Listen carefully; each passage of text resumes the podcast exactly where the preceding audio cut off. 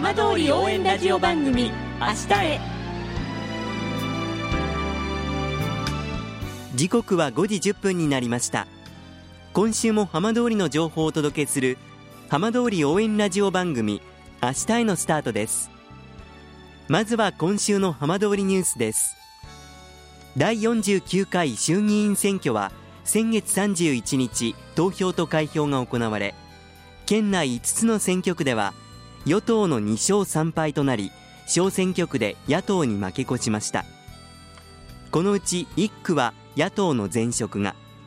5区では与党の前職がそれぞれ当選を果たしています。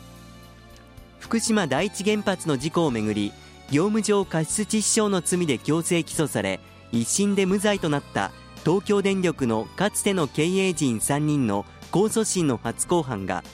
今月2日東京高等裁判所で開かれ3人は改めて無罪を主張しました。この日の裁判で検察官役の指定弁護士が一審の無罪判決は誤りと主張した一方旧経営陣の弁護側は控訴棄却を求めました。次回は来年2月9日に行われます。さて毎週土曜日のこの時間は浜通りのさまざまな話題をお伝えしていく15分間。震災と原発事故から10年半。ふるさとを盛り上げよう。笑顔や元気を届けようと頑張る浜通りの皆さんの声。浜通りの動きにフォーカスしていきます。お相手は森本洋平です。どうぞお付き合いください。浜通り応援ラジオ番組明日へ。この番組は球を守る未来をつくる東洋システムがお送りします。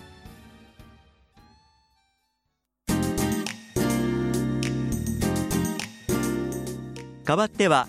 浜通りの話題やこれから行われるイベントなどを紹介する浜通りピックアップです。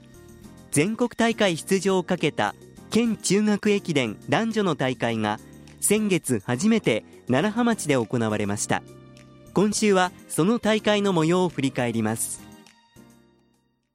このうち5日に行われた女子は会津若松市立第一中学校が2年連続6回目の優勝を飾り全国大会出場を決めました。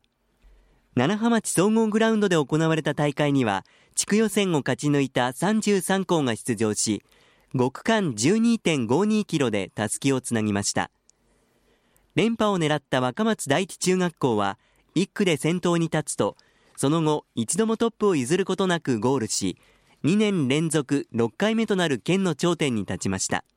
アンカーを務めた1年生の鈴木なずな選手と渡辺裕也監督です。全中出場っていうのは狙ってきたので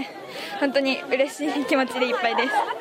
先輩たちが去年本当に出たくてだけど優勝したけど出れなかったっていうすごい悔しい思いをされたと思うのでその引退された先輩たちの思いも背負ってみんなで最高のパフォーマンスを出して切りたいと思います。おめでとうっていうもうそれだけですね。はい。40になってやっぱおじさんになったので涙腺がだいぶもろくなってきてあの涙が本当出ました。全国大会がないって分かってての大会じゃなくて全国大会にっていう思いは子どもたちが一番思ってたと思うのでまずは入賞8位入賞を目指して頑張らせていきたいなとは思ってます。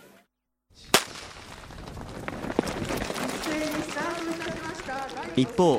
6日に行われた男子では会津美里町立高田中学校が県中学記録を更新する54分16秒のタイムで3年連続3回目の優勝を果たし全国大会の切符を手にしました。男子は地区予選を勝ち抜いた33校が出場し6区間17.7キロでたすきをつなぎました。レースは3連覇を狙った高田中学校が1区でトップに立つと5つの区間賞を取る圧巻の走りで後続を大きく引き離し3連覇を達成しました。今年もトップで入ってきたのは高田中学校です。3連覇へ今グリーンのユニフォームが見えてきました。足取りはしっかりとしています。表情には余裕も見られます。今左右に手を振りながら今右手を大きく上げました。さあ高田中学校今ゴールイン。3年連続3回目県の頂点に立ちました。アンカーの猪俣修也選手と角田和明監督です。1年生からこの今のメンバーで頑張ってきて1年の時の3年生が優勝して次の代は無理とかって思われてたんですけど自分たちが2、3年度代でこうやって2連覇できたことはとても嬉しいです。目標は全国優勝なので全員でもっと頑張って全国優勝勝ち取りに行きたいと思います。3連覇っていうのは目標とはしてましたけどでもそれよりもやっぱりその先ちっちゃい町なんで高田町も三里町も福島発東北発の日本一をですね、あの、子どもたちと親と学校と目標でやっていますので、まあ、そういった大きな夢に向かってやっていきたいと思います。男子優勝の会津美里町立高田中学校と女子優勝の会津若松市立第一中学校が出場する全国大会は来月滋賀県で行われます。浜通り応援ラジオ番組明日へ。